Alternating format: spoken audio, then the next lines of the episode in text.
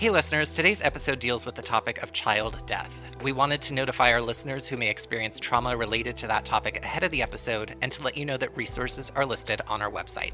Thanks for listening.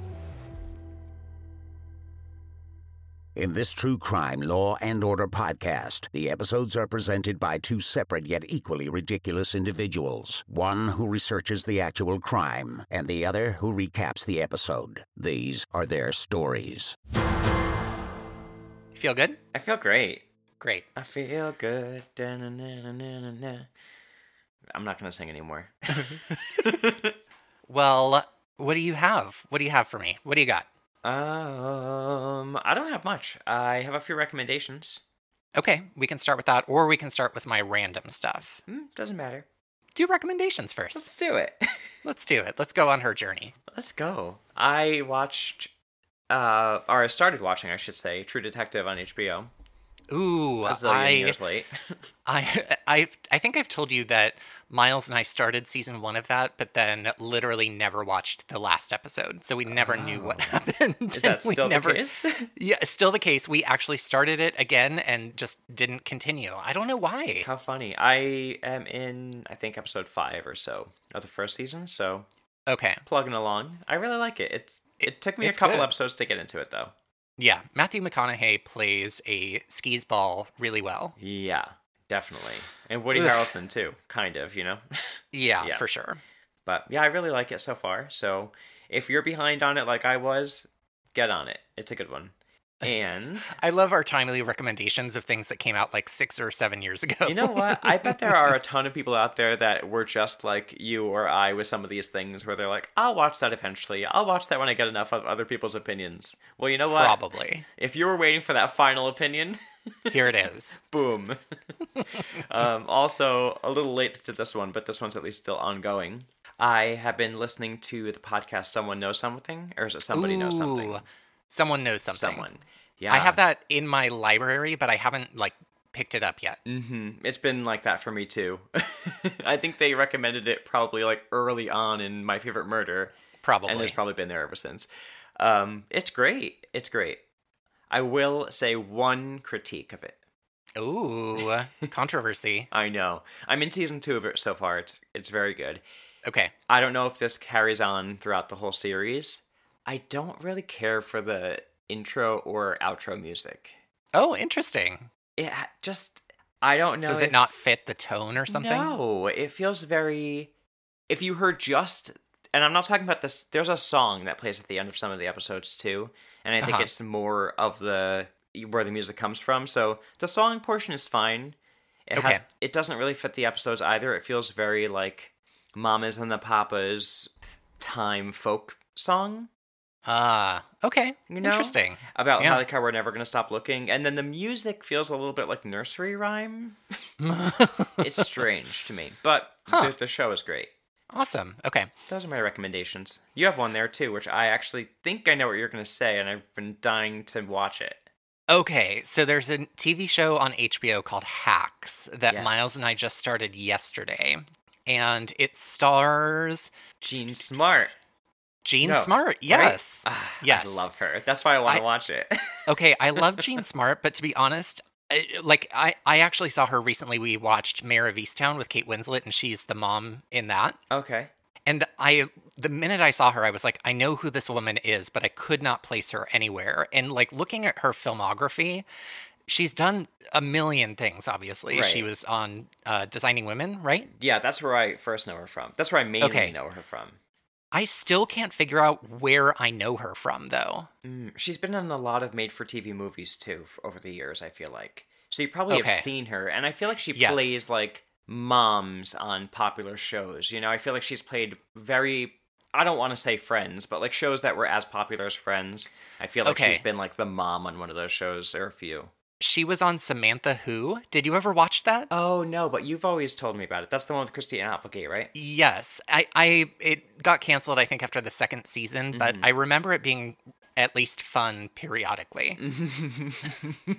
okay.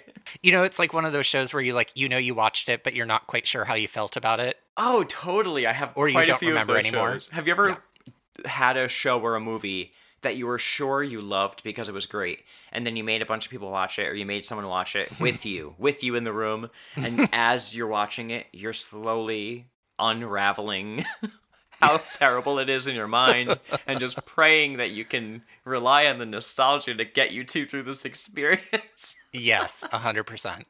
oh man. Well, Anyway, so.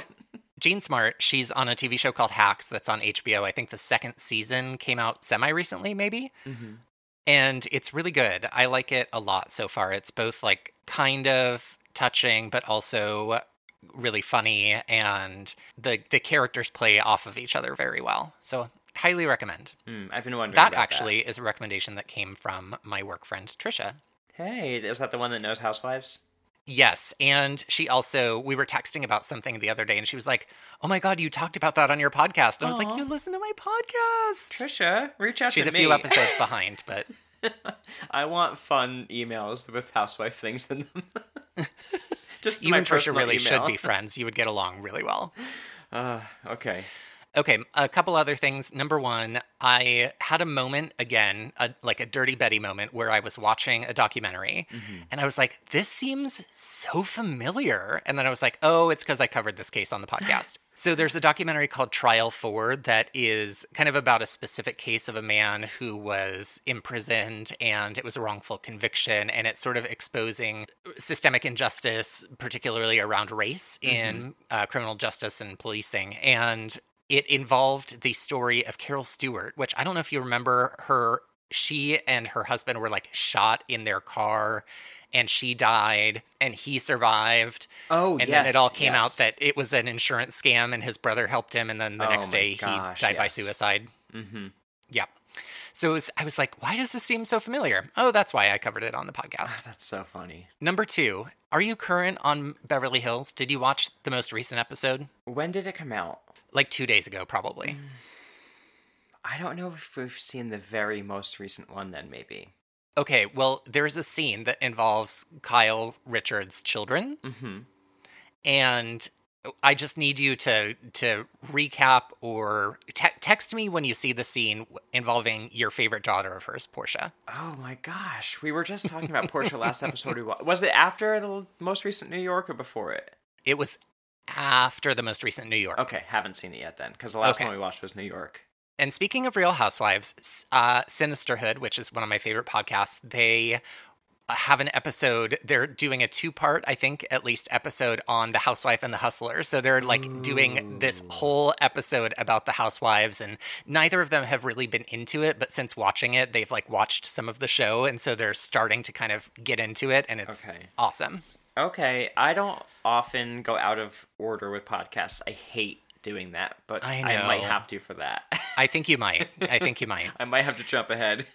Yes. And I think those were all of my most re- or my things to mention. Although the one thing I did want to mention is our, our newest Patreon episode came out last week. And so if you're not on the Patreon, you should be, because this most recent week, the case was the case of the Boston Strangler. And I not only read a whole book, but I listened to a couple podcasts and read a ton of news articles. So I did a lot of work for that. Uh, case and I think I think it's one of my favorite episodes that we've done together. oh, hey. So That's shout out to our. Patreon. I know, because we're awesome. Mm. Oh, wow. um, before we get started, Yes. I wanted to tell you about something. Okay. So, as you know, it's early July when we're recording this. I, I do know that. Yes. This just happened. okay. As you know, every corporation and business is tearing down all the rainbows and Yes. discarding anything remotely queer, you know. and Always. Yes. Probably sending them to hell or something. well, I saw some of these pride decorations on fire in the middle of the street the other day. So I approached them because, oh. you know, I was like, what is this?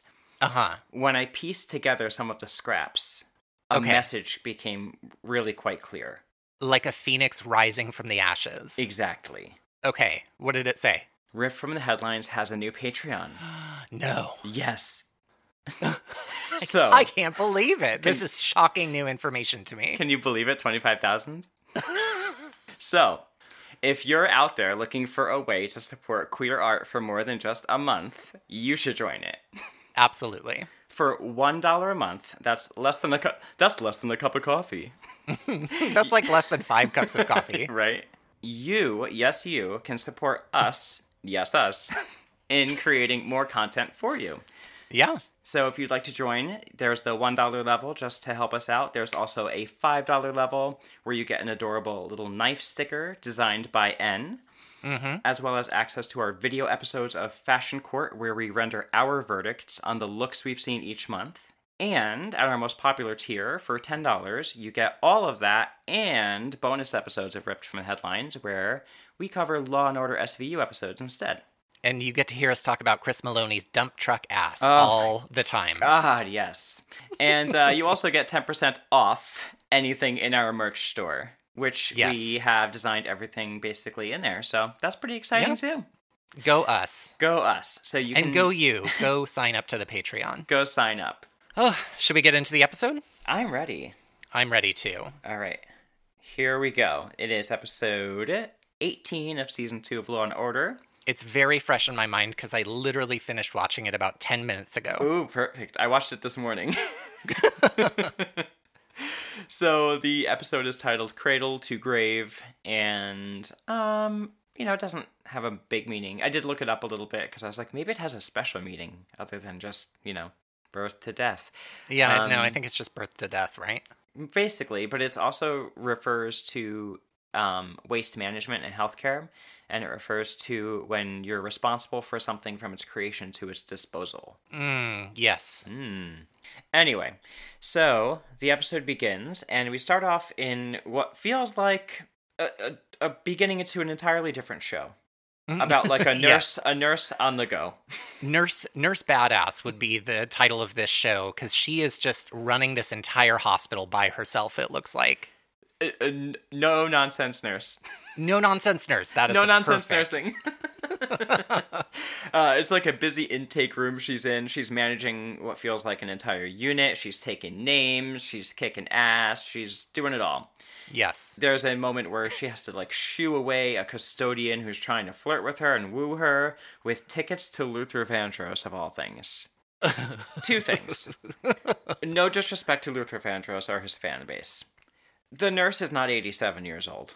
That's correct. And when I hear of Luther Vandross number two, I immediately think of Flavor of Love. Oh my god. when Hottie said she looks like Beyonce, and New York says, Beyonce? I think you look more like Luther Vandross. Yeah, she wasn't wrong. She wasn't. I, I love that scene. I looked it up literally when I when I heard Luther Vandross, and before I did this episode, I was like, oh, I have to look at this scene again.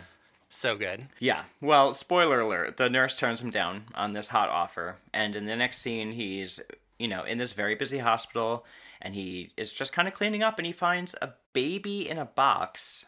Mm-hmm. So he brings it to the nurse the nurse's station, and there's a there's a new doctor. He says that it looks to him like the baby froze to death, but um, you know, I don't know.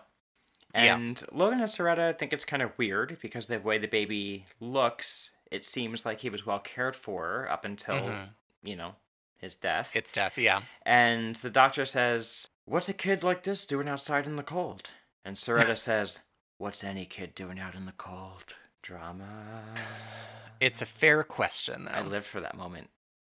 I did. There are, yeah, there's some moments in this episode. And then the opening credits begin, and I thought I'd use this time to develop a skill a little bit. Mm-hmm. So I ordered and received child's language learning software Muzzy in every language available, and I can now say, "Je suis la jeune fille." Congratulations. Yes, that's French I'm speaking, and no, I'm not French. I'm You American. got, you got every language, and the one thing you learned was what they said on the commercial. and we're back. I wanted Muzzy so bad growing up. Oh, a hundred percent. Begged my parents. I don't know if I ever asked for Muzzy, but I know that I desperately wanted Muzzy And this is why I don't speak Spanish. because of a lack of Muzzy in your life hmm Well, now I can say I think I'm a young girl in French. in French. so we're back, and they end up visiting a daycare in the city that's very busy and large. And the caretaker there is not overwhelmed, but has a lot on her hands. And she says, you know, we don't take any kids under toddler age. And, you know, the child that they had was an infant. Cutbacks have forced them to be more restrictive, and she supposes that maybe putting more funding into childcare rather than military and weapons would be a good Mm. idea. Ima- what a radical thought. Radical. Giving money to education. Huh. Who'd have thunk it? So strange. So she says before they leave, Do you know a woman who doesn't work, by the way? What are we supposed to be doing with our kids? To which they have no answer. And why is it so often the woman's problem to figure that out, by the way? Also fair. Always. Can I can I just say this episode had about mm, seventy five thousand characters in it? Oh my god, yes. I skipped quite a few. okay, good. Because I was like, there are a lot of like leads and questions and interviews that don't go anywhere in this episode. yeah, and there was a character that, that I thought was pointless, and I didn't realize till later that they weren't. Oh, isn't that the worst when when you're taking notes on the episode and you're like, do I have to put this in? totally jumped over this person until later, but we'll get to that. so they find out from this childcare facility that there's a place, a church called St. Julia's that used to take in infants, so why not try that? They go down there and find nothing, so they move on. Then they chase down a different lead. Apparently, the kid was wearing a bunny suit, which I don't recall ever being mentioned or on camera until this moment. No, they just started talking about a bunny suit, and I was like, what? bunny suit? Was it Easter? I don't. Was it Halloween? Maybe it was like a bunny print onesie or something. Um, may, mm, maybe, but I feel like they're at a costume shop, aren't they? That's true. You're right. You're right. so bizarre. So they go to this costume shop, as I was just spoiled for you all, and they ask.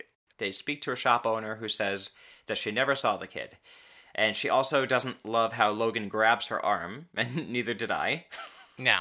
and eventually her son gives her up that you know they were in here she saw he saw the mom the, he even helped the alleged mother up to her apartment with the playpen that day so they go to the building and they find her apartment and it's kind of a shithole you know but the nursery is a decent size actually for being crappy i was like Yeah. there's a lot of room in there they ask a neighbor about the missing woman and child, and she basically says, Good riddance, they were noisy, just like the last tenant. Slams the door. and just then they speak to another tenant, and he's coming home from what looks like the gym or something. But don't get excited, there's nothing to be excited about. There's a. He just says, you know, he didn't really know her. He says, "Listen, I only live in these apartments because they're rent controlled. I pay like like 240 bucks a month or something." And uh, sorry, I can't help you. And he refuses Can to you- let them into his apartment. Can you imagine any single place you could rent in New York currently for $240 a month? I literally felt like I had a back spasm when that moment happened, and I, I thought I was going to have to call an ambulance because Yeah. I feel like $240 a month in any place I've ever lived, forget about here, would be Yeah. like standing on a four tile space on a kitchen floor and not being able to get off of it. The floor is lava. the floor is lava, and they except for where they tape a little square. so they check with the agency that's rent controlling this apartment and that collects the rent, and they speak with a woman who I thought was cast a little miscast. I think that she was auditioning for like a league of their own. or like a scrappy baseball gal. And they were like, You want to work for like an agency in Law and Order? And she's like, Can I still act all the same ways but just wear business suits? And they're like, Sure. so she says that at that apartment there's an Adele Loftus renting, and it's been for decades. She's been paying $230 a month for decades. So they do a little digging and they see that Miss Loftus died a year ago and that the person who paid for the burial and all of the arrangements was a Charlie Ward or Hmm. Charlene Ward. They follow up with the address that they get from the graveyard of all places where Cerreta says he likes to hang out. Okay. Yeah. Okay, Cerreta. Interesting little little detail there. I feel like I know somebody who goes on jogs through cemeteries at night. Hey, um, it ain't me. I mean, it's got to be quiet. I mean, I hope. so they follow up with the address and they find a woman named Charlene who opens the door and tells them that Miss Loftus was their grandmother, nothing to see here, and they don't know anything about any other person, any woman, whatever. And they're like, Are you sure? And she's like, I got a sister. She has a kid, but she's not here. She doesn't go there. Get out of here. They start to threaten her a little bit, and they say, You know, we are going to. We can get a search warrant, or we can come in and make it easy, you know. And they try to like smooth it in, and she's like, "Go get a mm-hmm. search warrant," which mm-hmm. good for her. As you should. As Good you job. should. But then, before anything else could happen, like nothing major happens to spur this on either. No. Jackie, the woman they're looking for, just waltzes out of a back room like nothing. She says, I did something wrong, and, you know, it's time, basically.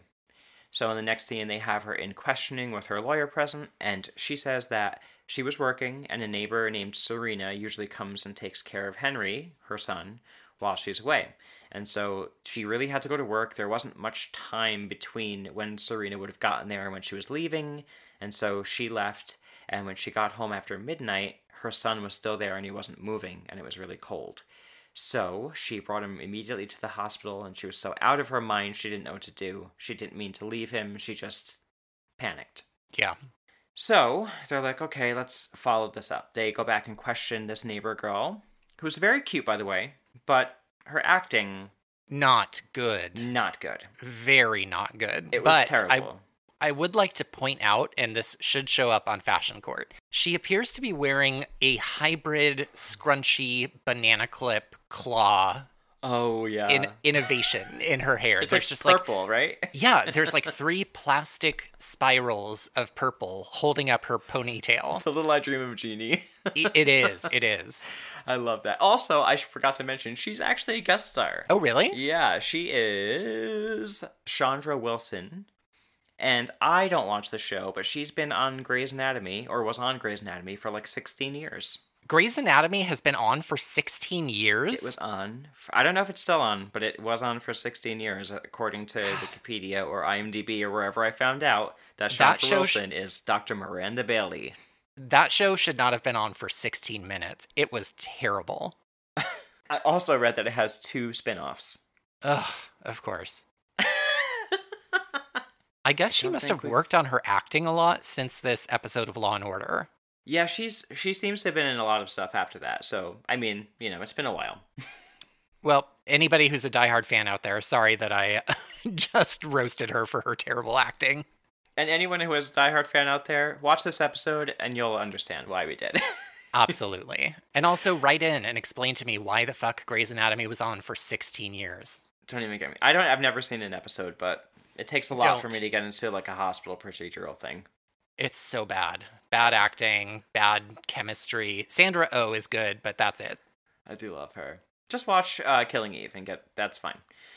so she, so this actress, she says that her subway got backed up that day, and when she showed up a little bit late later in the day, that the super told her to get away, to go away, like he didn't even know who she was, even though she's been there many times. And she said that the super also told her that Jackie and Henry had already left, so she just left Yeah. when they check with the super, he's pretty tight lipped. And I didn't mention it before because it didn't seem relevant, but it comes up a few times.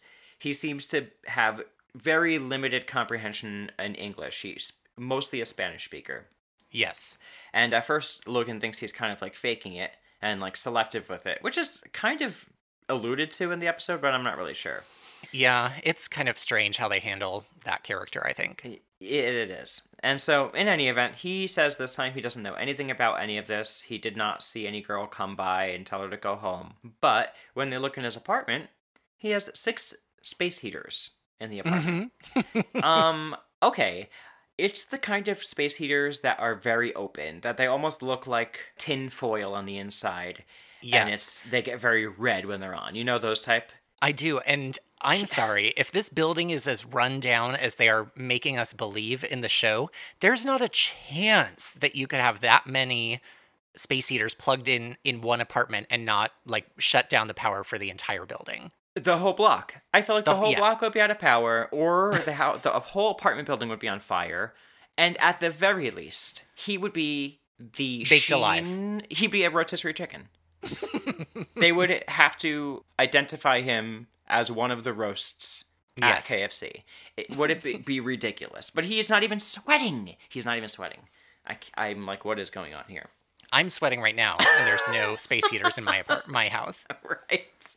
So the theory that they're running with after all this is that the landlord is trying to force people out of the apartment. He's making it really cold and uninhabitable while he's sitting in the heat so that they can get everybody out and then renovate it and then, you know, make more money off of it. No more rent control. Counterpoint, he's trying to turn his apartment into the core of the earth and heat the rest of the apartment building from the interior. Very good point. Or or he's opening a food truck business where he's actually uh, selling fried pieces of his flesh. God. Uh, Jackie tells them in the next scene that she's never complained about the place being so cold or run down before, only because it was her grandma's place, and she thought she'd end up in a shelter, and so would Henry. But that the heat was always on and off since she'd been there, and since the new super was put on duty, especially, it's gotten really bad. They track down the landlord, and her name is Iris Corman, and she's essentially a known slumlord. Yes. And I didn't realize that Iris Corman is the lady they checked out earlier who acts like the female baseball player. I I thought she was somebody new too, so you're not alone in that. So when she shows up a little later and as Iris, I was like, "Oh, that oh, okay, I know. Okay, you're important." So they interview some folks who took that buyout from her that she was offering them to leave the rent control department, which is why it's so sparsely inhabited now. Mm-hmm. And they all say the same thing, basically, that it was actually Turner, who's that weird tenant guy, who I also didn't think was going to be very important. Turner, not the super, is the creepy guy in the apartment who's making things hard for everybody. Yeah, he just appears to be a hired asshole who bullies people in the building. I was really unclear what his role was. He doesn't have, he just lives in the building as a tenant, but he's actually moonlighting as a bully. yes. I, I don't even know. So he's the one who's giving everyone a hard time. He even showed up in one tenant's living room unannounced. Of a and there was a woman that they allude to who died of pneumonia in the apartment. I think. Yes. Why don't we talk about that? But anyway, they show up and they arrest the super, and they coincidentally at the same time are arriving as Turner is fixing slash busting a lock on an elderly woman's door right in the hallway. Yeah, what was that? It looked like he had a wrench that it looked like a scene from Clue. He had the wrench in his hand and there was an old woman screaming bloody murder. But it he appeared to be just like slamming a wrench uh, against a doorknob, He was which I don't her- think is how you fix anything. No, no, and I love that the cops burst in in the room and arrest the the guy downstairs in the hallway. yes. He hears it all happening. He's literally just up the stairs. And he continues to break this lock on he doesn't run, he doesn't hide in his apartment. He continues to doesn't break the lock and says Yeah. things like, I'm fixing your lock, lady. And she's like, oh, no, I didn't even want my lock. So it's very ridiculous. And I will tell you, I know it was a hammer in his hand because as Logan arrests him, he says, Oh, You just got you nailed. got nailed. I literally I think I did one of those like like disbelief at how stupid that line was, kind of like laughs where I was like. The order side now begins. You know, as it always starts out, the DA's team is discussing all their options and what they're going to try to do, and they decide they're going to try for manslaughter if they can, but the only way they can think of getting anybody to any jury to go, go for manslaughter is to try to get the chain of command to roll on each other respectively up the chain. And so they try with the super first, whose name, by the way, is Mr. Torado. I didn't mention that earlier. yeah. So Mr. Torado and his lawyer agree for him to talk if he is able to plead for, I think, reckless endangerment. And they say sure. And so he says that Turner told him that, you know, if he messes with the pipes, then they can get the people out. And when he went to go fix the furnace, Turner is the one who stopped him. So they talk to Turner, and he tries to take advantage of his white privilege and calls the super illiterate, and he doesn't know mm-hmm. what he's talking about, tries to discount him as a witness. And then they mention, t- you know, pretty serious charges that Turner could get. And he basically laughs and is like, I'm so scared. and Stone is like, well, someone better tell this guy the facts of life. And his lawyer says, listen, he knows them better than we do. And Robinette is like, oh my god, I love that show. Oh my god. Right? I'm totally a Natalie. Is anyone a Blair? I never watched The Facts of Ah! Life. I loved the facts of life. So, they basically are alluding to the fact that Turner is uh, seasoned. He's been through. He is well seasoned trash, basically. He's a rotisserie chicken. so- oh no, this is Turner. yeah, yeah. The other guy's a rotisserie chicken. This guy's just well seasoned trash. He has been through the system a few times. He knows what to do. He knows what his limitations are. So they walk out and they go into chambers with the judge because they're trying to decide what can be allowed and if they're even going to go for manslaughter. And Mr. Big Shot defense attorney all of a sudden is reduced to a whiny baby because Judge Margaret Barry, who by the way is my favorite old school like Law and Order judge, Mm. she allows all of his previous crimes, Mr. Turner's, into evidence. On trial, a previous tenant is brought to the stand, and she says that Turner smacked her across the face, Right? and she had to get stitches for approaching the boiler room. I'm not laughing that he hit her in the face, but I- I'm just like, what? What is his role in the building? He's literally a hired bully. And you will, and it was like, okay, I'm just Yes. pissed and I'm gonna move. He slapped you across the face, and you got stitches. He's a neighbor. Yeah. I'm for going towards the boiler room. Where am I? And it's just part of the case, like no big deal. and then they bring another um they bring Serena to the stand and she testifies that Turner is actually the one who turned her away. Uh, Uh-huh. Huh? Huh? nope. No. well, that's what she says, though. It wasn't Tirado, it was Turner. And on cross examination, she doesn't do too great because she didn't even know who the super was. Then they have, and I'm glad I pointed this out because uh, they have an interpreter for the super on the stand. Oh my god. And they found the whitest woman they could find with the most like wonder bread version of the translation you could even hear as, as it's happening. And also, she has full. Uh, who was the drag race judge that I brought up last last Oh, week? Aubrey O'Day. Au- Aubrey O'Day. She has full Eyeballs? Aubrey O'Day eyes. Like her eyes are popping out of her face. popping out of her face. It's just the most ridiculous person to be an interpreter in the case. Yes. He says on the stand, through the interpreter, that Mr. Turner had threatened him about turning the boiler on, and that um, he had helped Turner harass tenants before in, in some ways, and that um, Turner had, when he went to go turn the boiler on, that he had like pulled him away. Then they get Jackie on the stand, and she testifies that Henry was alone for seven hours, and when she got home that night, she could see her breath in the apartment. It was so cold. The defense argues, however, that she should have been more responsible and proactive with her childcare arrangements. The jury returns a guilty verdict of manslaughter 2, and Stone is, you know, pretty psyched. And shortly before the court adjourns, we learn that a jury is actually calling into question the translation of Tirado's testimony. Yes. And I was like, Ugh, I knew this woman was going to F it up. Me too. I knew it. So it turns out that our translator, who looks like she just probably made a jello salad for her family, she got the verb for pulled mixed up with the word ordered. And I looked into that, and I don't really Oh. see how you could really mix those words up because they're very very different. Yeah. But the judge is forced to call a mistrial. So the defense decides that they should try for a deal. And Schiff really urges the team to take some kind of deal because they don't think on retrial they're going to do very well. And they offer a deal where both Turner and this Iris woman, Iris is I feel like throughout the episode is just wearing like these costumey sort of business suits that she looks like she belongs in like a theme a different themed restaurant in every scene. You know what I mean? Like or she should be like escorting you around a tour of like Disneyland meeting like Goofy and like Mrs. Potts. She's not ever dressed like a regular person in the real world.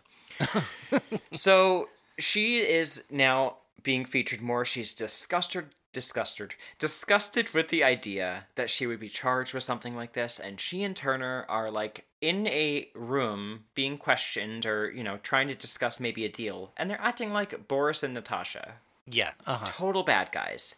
And she says something like, well, if we can't get the deal we want, maybe Mr. Tirado will forget his testimony. And there's this like moment of like intensity where Stone's like, Are you threatening us? The next scene features, you know, Stone trying to figure everything out, and he's wearing a cardigan again. Not to be outdone. The softer side of Stone. the softer side of Stone. Not to be outdone, Schiff is wearing a fedora that appears to be made of felt. and while they were playing dress up, we find out that Robinette has discovered that Iris has been bribing somebody. Bribing somebody, you say? Yes. I'm shocked. She seems like such a nice person. I can't believe it. She has such virtue in the last scene. Apparently, there's a new inspector on the block, conveniently, and he always rules in her favor. So they can't really prove there's a bribe going on, and Robinette has a bright idea to set up a kind of a sting. So, really quickly, it seems, they got a whole operation set up in this covert building to catch the new building building inspector in the act of accepting a bribe, and they're using Yes. Robinette posting as a landlord. The inspector shows up and asks for $300 cash to make something go away, and bam, he's arrested. His only option at this point seems to be to confess and give up any um, property owner that bribed him, and they're like, you can start with Iris. And then a little like episode marker pops up on the screen, you know, with a the t- like title card. Oh, there you go. Yeah, like a title card, which they've been doing. I can't believe they even still do this. But it pops up on the screen and it tells the ending of the episode, which is On the second day of the trial, Joseph Turner pled to reckless endangerment in the first degree, agreeing to a sentence of two and a third to seven years. He testified against Iris Corman. She was convicted of manslaughter in the first degree and is currently free on bail uh, pending appeal. And that's the end of the episode. That was a weird episode. It was a little bizarre, wasn't it? Ugh, well, great job. Thank you. Thank you. Are you ready for the true crime? I'm very ready. I'm very curious. Okay, so this one was a little bit strange because this episode technically was inspired by a real life event, but as I researched it, there really wasn't enough to tell a story without, you know, what they did, which is a bunch of fiction. Yeah. Um, so I did a separate case okay. again. but I will say, just really quickly, the case was based on the story of Brittany Eichelberger, who at three years old, her like parents fell asleep and she opened the front door and got lost in like a snowstorm and uh, ended up at the hospital. Was declared dead, but then she was brought not brought back to life, but the doctors saved her life. Oh, So the real life case is a little more like Christmas Miracle. it is really, honestly. Well, good for her. So the case the case I'm doing is very much not a uh, Christmas miracle. Um, this is we've talked about how uh, when there's not a like super direct case, we could opt to cover something different, and so I did that. And I'm covering a story of one of the missing and murdered Indigenous women in the United States. Hmm, okay. So this is the story. This is not the story of her, but her name is Kaysera Stops Pretty Places. And before I get into her actual story, I just want to talk a little bit about missing and murdered Indigenous women, and also just give a shout out to I listened to a couple of podcasts. Uh, who also covered this case. And so those are Crime and Crime Again, and another called Case Files. And then there was also a documentary called Say Her Name that uh, featured the story of Kaysera Stops Pretty Places. Is uh, Case Files related to the TV show? I'm not sure, actually. Okay. Yeah. Okay. So, the rate at which Indigenous women in the United States and Canada go missing or are killed has been described as a human rights crisis by multiple nations. Indigenous women are murdered at a rate 10 times higher than the national average. Indig- Indigenous women in Canada are three to three and a half times more likely to be a victim of violence related relative to other women. Um, whereas in the United States, Indigenous women are twice as likely. And homicide is the third leading cause of death for young Indigenous women aged 10 to 24, which is horrifying. Yeah, wow. Um, Indigenous women are also much more likely to be the target of sexual assault. Approximately one in three Indigenous women is sexually assaulted during her life, relative to one in four in the general population. Uh, the perpetrators overwhelmingly come from outside the Native American community. Data shows that 67% of the assaults of Indigenous women are by men outside of their race. Their cases are significantly less likely to be prosecuted, mainly due to jurisdictional issues. Um, well, I shouldn't say mainly, but in large part because of jurisdictional issues, because Um, there can be confusion over t- uh, over whether federal, state, or tribal law prevails in a lot of these cases, and so sometimes there can be a bit of like hot potatoing where people are like, "Nope, not mine." Yeah. Yeah, I would imagine that is probably a, a good uh, indicator of w- why these women are targeted. Yes, yeah, yeah, for sure. Most data shows that 95% of the cases involving missing and murdered Indigenous women receive no news coverage. 95%. Yeah. Reservations are often bordered by uh, some agricultural industries and also like mining and logging and fossil fuel industries.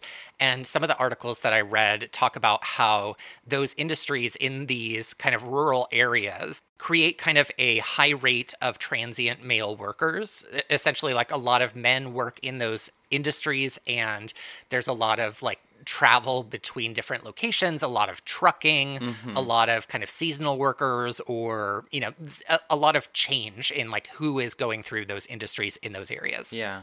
So, missing and murdered Indigenous women are also less likely to be input into databases of missing and murdered people. Of the 5,717 missing and murdered Indigenous women in 2018, so that's in one year, 5,717 missing and murdered Indigenous women, 116 were in the D- Department of Justice missing persons database. Wow. So that's Wow. like 5,600 who are not in the database And that's only of of one year. recorded ones in a year. A- and re- yes, reported. I mean, holy crap. Yes. There there some of the articles also talked about the factors that contribute to the higher rates of violence against indigenous women and a lot of them mentioned um, poverty as being a large contributor to their uh, vulnerability uh, because a lot of indigenous women are living in rural areas. They don't have a car and so they're often relying on public transportation or hitchhiking. Um, and again this is not meant to uh, imply that this is the universal experience, but this is what a lot of the articles describe as uh, factors that contribute to violence against Right, Indigenous women. Um, so, in the state of Montana, where our story takes place today, um, the native citizens only make up 6.7% of the population, but comprise 26% of the missing persons cases. Yikes. So this this uh, the story of Kaysera Stops Pretty Places is in an area called Bighorn County, which is a, a county in Montana, and it's a pretty small rural area. The population is only about twelve or thirteen thousand people.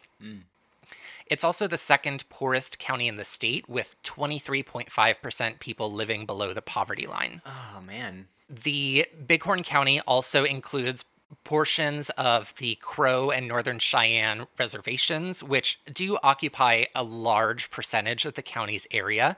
It's about 64% of the county, and the Northern Cheyenne reservation, or sorry, the Crow reservation is 64% of the county.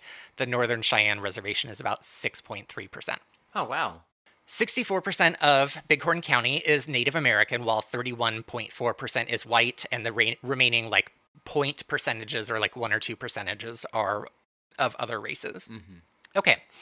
So, Kaysera Stops Pretty Places was a young woman. She was athletic. A lot of the articles I read uh, talked about how she played basketball. She was even on the football team. She ran cross country. Um, and she was also known as uh, pretty smart as well. Her aunt, uh, Dr. Grace Bulltail, is assistant professor at the University of Wisconsin Madison Nelson Institute for Environmental Studies and Sarah would assist her with her research. So she was involved, she was smart, she was active. She was also a performer. She sang in the choir and had performed in kind of like local play productions. And she stated that she had dreams of becoming an actress. Oh, man. She just seems so multifaceted. I know. Um, her uncle described her as, quote, a radiant girl with a golden complexion, a happy and joyful child with an old soul. So she lived in the Muddy Creek area of the Northern Cheyenne Reservation with her grandmother Yolanda Fraser, who or Fraser, F R A S E R. I'm not sure what the correct pronunciation of her name is, um, who was also her legal guardian. On August 24th, 2019, Sarah went to her aunt Perselia's house with a friend, and later they decided to go out in the town of Hardin, which is just a half mile away from the Crow Reservation um, boundary. So this was 10 days after her 18th birthday. And her friend's name is not mentioned in any of the articles I read, but on the case files episode, the person talks about how that friend's name is never revealed because they're a minor. Oh, okay. And she was 19, you said? Or she just was she just turned 18. Just turned 18. Okay. Yeah. That makes sense. So she was scheduled to visit with her mom, Geraldine Bulltail Stops, the next day to talk about in an upcoming trip to North Dakota. Um, some of the articles say it was for a 4th of July Cheyenne powwow. However, Kaysera never showed up to the meeting with her mother, and text messages to her cell phone from her grandmother Yolanda went unanswered. On August 25th, her aunt Percelia went to the Bighorn County Police Department to file a missing persons report for Kaysera. When she arrived, she was told that she had to wait 24 hours to file a missing persons report. This almost in in almost all states in the United States is not true. That 24-hour window is something that people think because of media and it, it may have been true in the past, but it is not true. So you do not have to wait 24 hours to report a child or adult missing. I was just Um, gonna ask that if it was adults yeah. too. Wow. wow. Yes. And not everyone knows that, including some of the articles talked about how, like, including some police, like, think that that 24 hour window is is correct. I would have guessed that there was some sort of like 24 hour window. Yeah. I would have guessed. oh, 100%. I mean, I thought that until I was reading about this. Wild. Okay, and so police often will kind of cite that in part to dissuade people from filing a report because they they're like, well, they'll probably show up if they're an adult. Well, I, I imagine that if everybody didn't think there was a window, that of course in in with all the actual missing persons cases, you'd get a lot of like, uh, you know, sleeping over a friend's house, seeing a Yes, yeah. girlfriend, you know, so Being I, drunk can and passed out somewhere. understand that that's probably not something that they have uh, the resources to deal with. Yeah, but as we know from being true crime people, the first 12 to 24 hours of missing persons investigations are the most critical. So when when people are dissuaded from submitting that report and the person does end up being missing, it's not great. No, that's terrible. I'm so glad you found that out and that you're saying this on this episode because I really Yeah. honestly think that's eh, really important for people to hear. Yes, and actually, one of the things that I read was a post by a police officer who said if you ever go to file a missing persons report and receive any response less than, okay, I'll start that report right now, ask to speak to their supervisor. Mm, okay. So, to add to this, in Montana, anyone under this was mentioned in a couple of the articles, but when I did a little bit of like searching to find out Montana law, I couldn't verify this. But um, in Case File, which was pretty well researched, uh, they talk about how anyone under 21 in Montana can qu- can be qualified as a child for a missing persons report. And anytime a child goes missing in Montana, the police have an obligation within two hours to notify all active officers of the missing child and to reassign officers to search. wow. So on August 25th, when Kaysera's aunt Priscilla went to file the report, the police said she's probably just out with friends and they dismissed her, sent her home. Kaysera's name ultimately was never entered into a database for missing persons. On August 29th, five days after her disappearance, a jogger found the body of a young woman in a suburban backyard next to the house in the neighborhood where Kaysera had last been seen.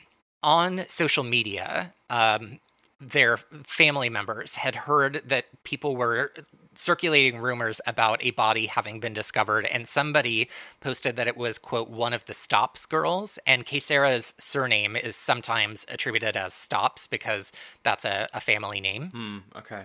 Um, so members of Kaysera's family went to the scene and requested to identify the body so that they could determine if it was Kaysera, but the officers on scene refused to allow that to happen.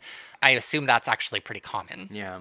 On September 1st, Kaysera's mother and grandmother went to the Bullis mortuary where the body of the young woman was being kept, and again requested to see the body so that they could identify if it was Kaysera. They were informed that the body that had been recovered was not Kaysera. So they were relieved, but still searching for Kaysera because she was missing. Oh my gosh. Okay. The family continued their search for 10 days, and on September 11th, the police informed the family that the body that they had found was actually Kaysera. And she had died on August 26th, two days after her disappearance. Wow. So that is during the period when the police had refused to file a missing persons report, meaning that it's possible that had they filed that report, Sarah might have been found alive. Right. This also means that police knew that they had Sarah's body for almost two weeks before notifying the family, who was frantically searching for her. Of course. Yeah. So, in addition, the location, this, her story is very, I was just incensed when I was reading this story. So, Sarah's body, where it was found, is right next to a very busy road. Like lots of cars drive by, lots of foot traffic. And so, one of the kind of w- big question marks is why was her body not found at that location five days after her disappearance, unless it was moved to that location? Mm, right. Right. So, when her family was notified that the body located had been Sarah's, her grandmother Yolanda and her father Alan Stops went to the scene to see if they could learn anything. And they discovered that the scene where Sarah's body was found was not cordoned off or marked as a crime scene. Which meant that anybody could walk through, contaminate, destroy, remove evidence at any point since her disappearance. So we're really strict about making sure that nobody comes on the crime scene to identify the body, but afterwards it's just a free for all. A hundred percent. Unbelievable. So the owner of the property, you're just get ready. The owner of the property where Sarah's body was found was never questioned by police. Of course.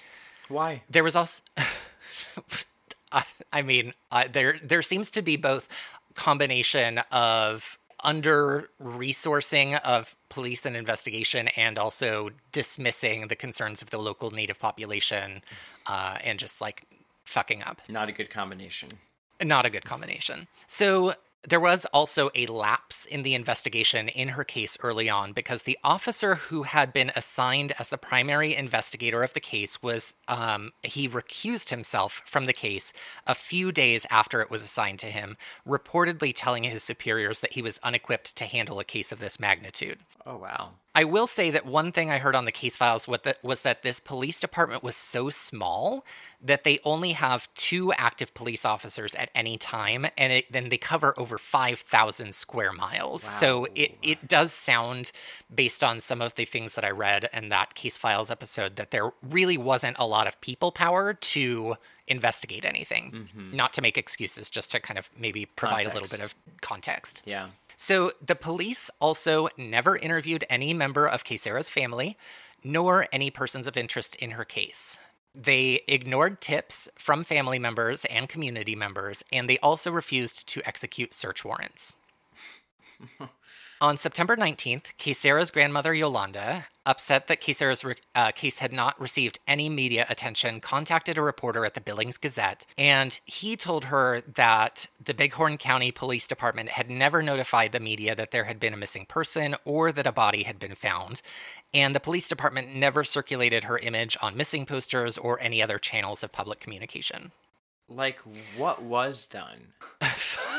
uh, not a lot. So, as a couple of news articles about her death did surface, one of them, which was in the Billings Gazette, mentioned that Sarah's body was found wrapped in plastic or garbage bags.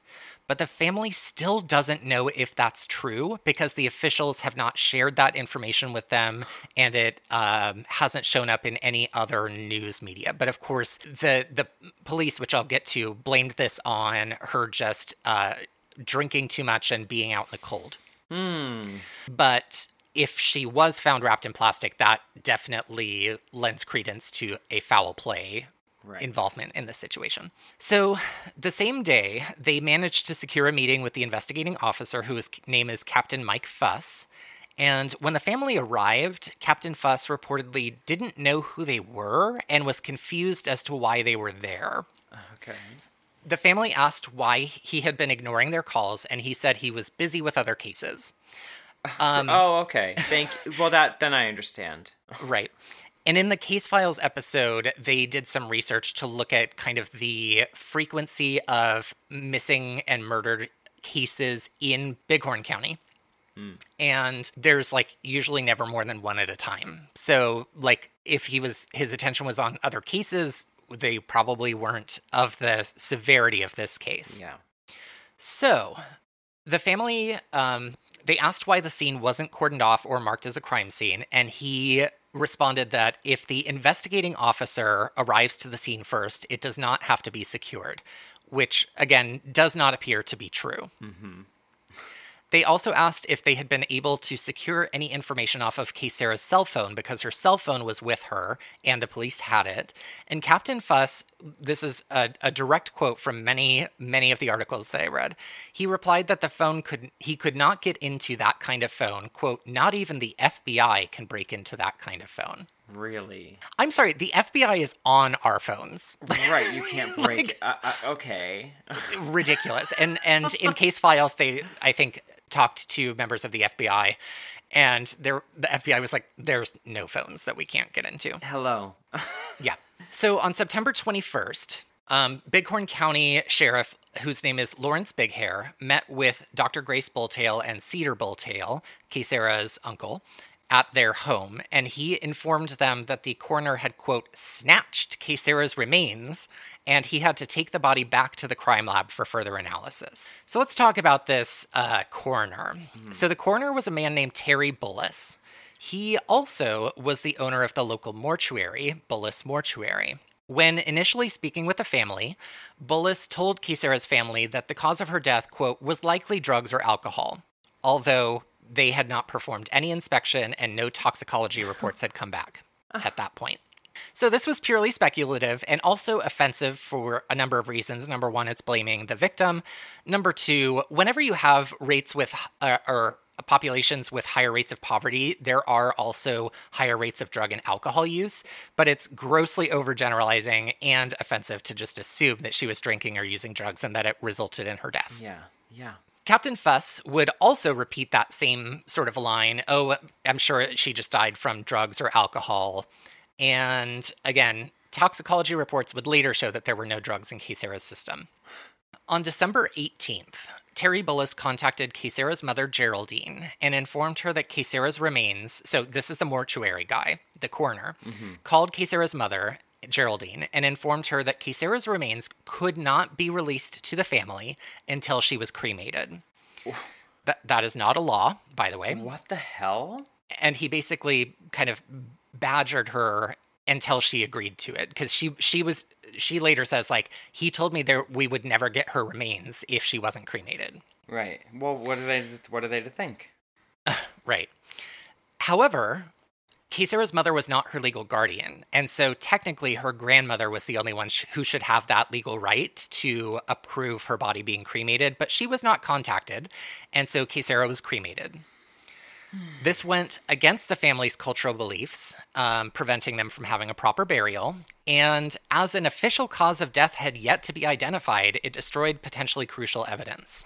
When Kaysera's father and grandmother went to pick up her remains, is when they found out that she was cremated.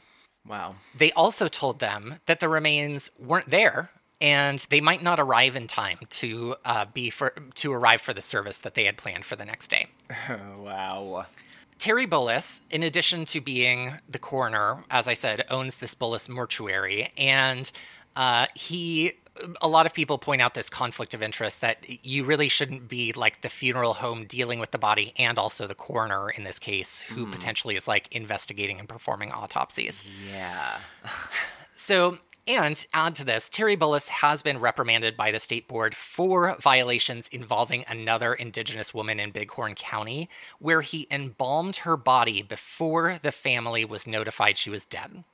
And then demanded that the family pay him for those services, which they did not ask for or approve before he would release their, her remains to them. Wow. That's ballsy. So he's a fucking winner. Yeah. All right, let's look at another twist in this case. An interesting fact that a lot of people point to as a factor that could contribute to foul play is that only days before Kaysera's disappearance, she had filmed a video and posted it to social media. The content of the video was an incident where police officers were beating Kaysera's younger brother while at a local fair. Kaysera's younger brother was a wheelchair user. So there are multiple police beating the shit out of a 15 year old child in a wheelchair. Wow. The video showed involvement by a number of Bighorn County officers, including the officer who was assigned to lead the investigation into her disappearance. And that's the officer who was also the first to the scene where her body was discovered. Oh my god. In response to the video, the officers were reprimanded. Oh, oh, thank God, because now Yeah. ah, I feel so much better now. Phew. Yeah, Whew. So- what did they do? They got restricted like pizza for the day? probably. So, very odd coincidence that these things all happened within quick succession of each other. yeah. A woman named Mary Kathryn Nagle, who is a lawyer for the Pipestem law firm, um, became a really fierce advocate for uh, case and demanded justice for her case. And the Pipestem law firm website actually has a webpage dedicated specifically to Sarah. And there they give a detailed description of all of the events and a really comprehensive timeline. So, oh, big, big shout out to Pipestem Law Firm for providing that information because it was really helpful for researching this case and also great for getting accurate information out there. Yeah. So, Pipestem Law Firm states that they, quote, are a law firm dedicated to the preservation and restoration of tribal sovereignty and jurisdiction to ensure safety for Native women and children. So, it appears to be a, a driving force of this law firm. That's great. On their website, they state declaratively that Sarah was murdered, and they state, quote, Shame on law enforcement for forcing our families to investigate these horrendous crimes themselves. Shame on them for letting heinous murders of Indigenous women like Sarah go unpunished. Shame on them for not valuing the lives of our Native women and girls. So, Sarah's family continues to believe that she was a victim of foul play, and they advocated for the federal government to get involved in the investigation. Um, by the way, everything I read just talked about how Dr. Grace Bulltail, her uh, father, her uh, multiple aunts were like doing everything they could to first locate her when they thought she was missing and then advocate for an investigation after her body was discovered. Yeah, it sounds like they really did all the A lot, all the yeah. foundation work, and literally and all the some. work. yeah. So in January of 2020, the FBI informed the family that they would not get involved as Sarah's body was found only half a mile from reservation lands, and thus local police department held jurisdiction. Again, Kathryn Nagle points out that there's no evidence to show whether or not Sarah was killed on tribal lands, and thus the FBI should at least be involved in investigating the case. Right. So, Sarah's family, along with the Sovereign Bodies Institute and the National Indigenous Women's Resource Center, as well as the attorneys at Pipestem and Nagle, coordinated a series of daily events last year from August 24th to September 11th designed to honor Sarah's memory and to demand justice for her. Mm. Dr. Grace Bulltail, Kaysera's aunt, stated, quote, quote, the goal of these events are first and foremost to honor the life and memory of my niece Kaysera. She would have been 19 just three short days ago, and those responsible for ending her life must be brought to justice.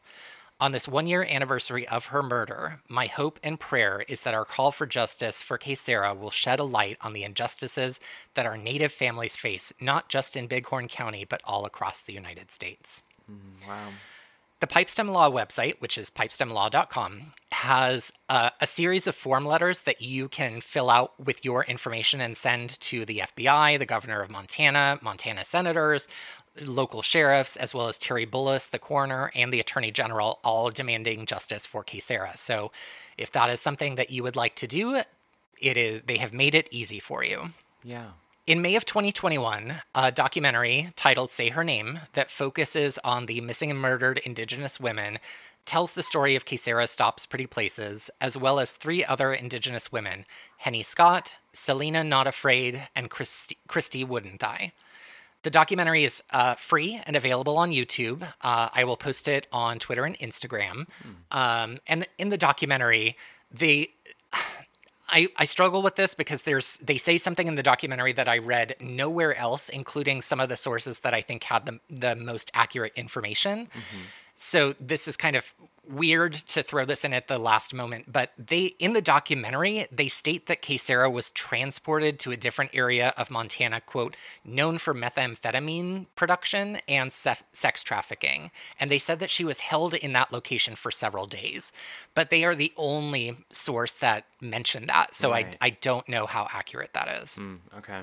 The family is offering a $5,000 reward for any information leading to the arrest and conviction of whoever is responsible for Sarah's death. If you have any information on the disappearance and murder of Sarah Stops Pretty Places, please contact the Bighorn County investigator at 406 665 9780. And that is the story of the death and possible murder of Sarah Stops Pretty Places. Oh my gosh. Wow. Poor girl. Yeah. Yeah. Oh really gosh. awful. Uh, I as I said when I was researching it, I just was getting increasingly furious with each thing that I read. It feels like in her passing like nobody just nobody cared. That needed to of course her family and her community care but nobody with the power to make necessary change and and take absolute action cared.